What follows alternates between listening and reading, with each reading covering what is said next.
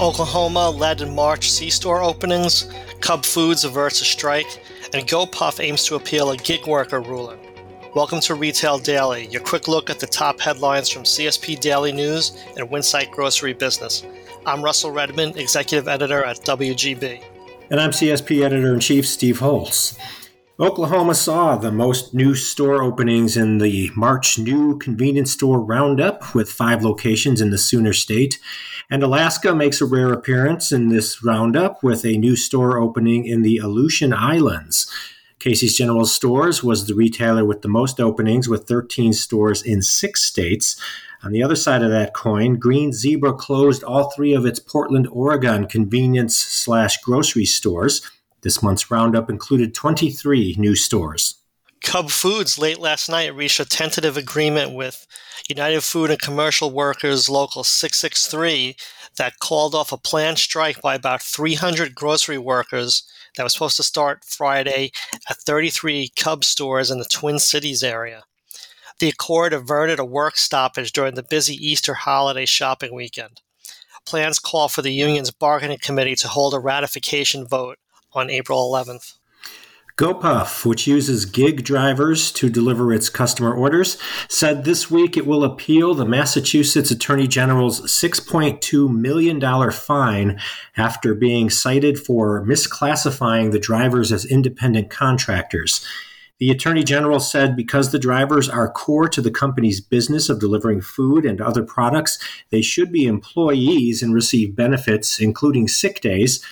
GoPuff disagrees and says the drivers like the flexibility of contract work. Entering its 2024 fiscal year, Walmart is sharpening its focus on productivity and profitability to help drive growth as the retail giant builds out an omnichannel business model. Executives said at Walmart's annual investor meeting that the company's five year plan calls for profitability to grow faster than sales. Walmart is targeting 4% sales growth over the next five years, a rate that would add over 130 billion in sales atop its current 600 billion dollar base. 7-Eleven announced a 4-day fuel lock program this week for its rewards members who sign up for fuel price notifications. When the company sends a notification that gas prices are rising, members can use the rewards app to lock in the existing price, which is then frozen over 4 days. The program launch comes as Saudi Arabia and OPEC pull back on production of oil, driving gas prices up in some U.S. markets. Digital grocery sales dipped nearly a full percentage point year over year in the first quarter, with shoppers hunting for deals amid high food costs, according to Incisiv and Wynshop's Q1 State of Digital Grocery Performance Card. About 63% of consumers said they were actively looking to cut costs. Meanwhile, brick and mortar sales earned a bigger slice of the sales pie, as digital sales share fell to 13.9% in Q1 from 14.8% a year earlier. Pepsi will roll out a new look in North America this fall in time for the brand's 125th anniversary. This will be the first update of Pepsi's globe logo in 14 years, marking the brand's next era with an eye toward the future, according to the company.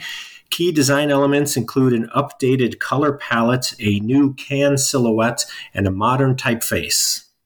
Regional grocer Weis Markets has expanded its private label roster with Weis by Nature ice cream.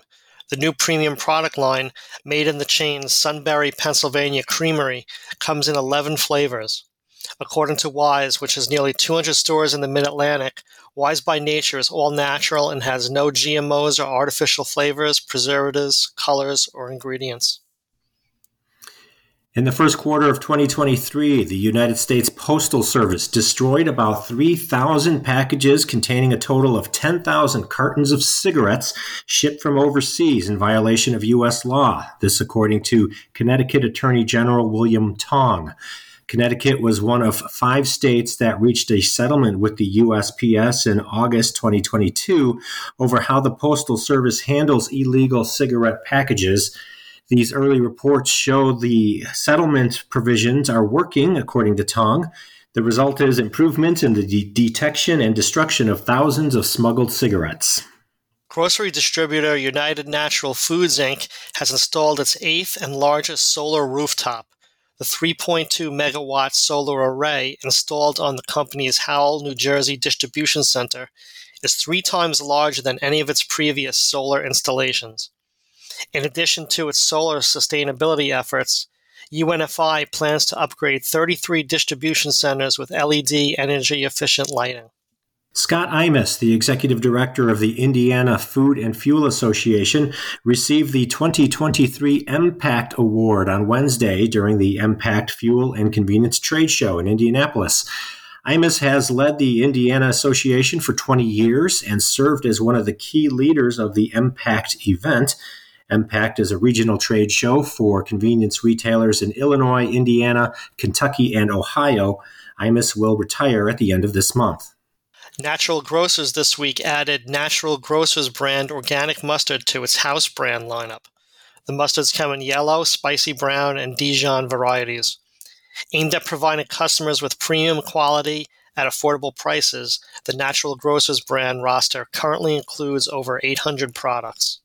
Plaid Pantry, a convenience store chain based in Oregon, has ordered its first EV charging station from Electric Era, a startup based in Seattle. In an exclusive interview, chain CEO Jonathan Polonsky said he chose a non fuel site for the charging station because it has a larger parking area and gets rideshare drivers going to and from nearby Portland International Airport. Polonsky talked about the research he did leading up to this $160,000 investment. You can check it out on cspdailynews.com. And that will do it for this uh, episode of Retail Daily. Subscribe on Apple Podcasts, Spotify, and more for your daily dose of retail news. For more on these stories, visit CSP Daily News or WinsightGroceryBusiness.com. I'm Steve Holtz. And I'm Russ Redman. Have a great day.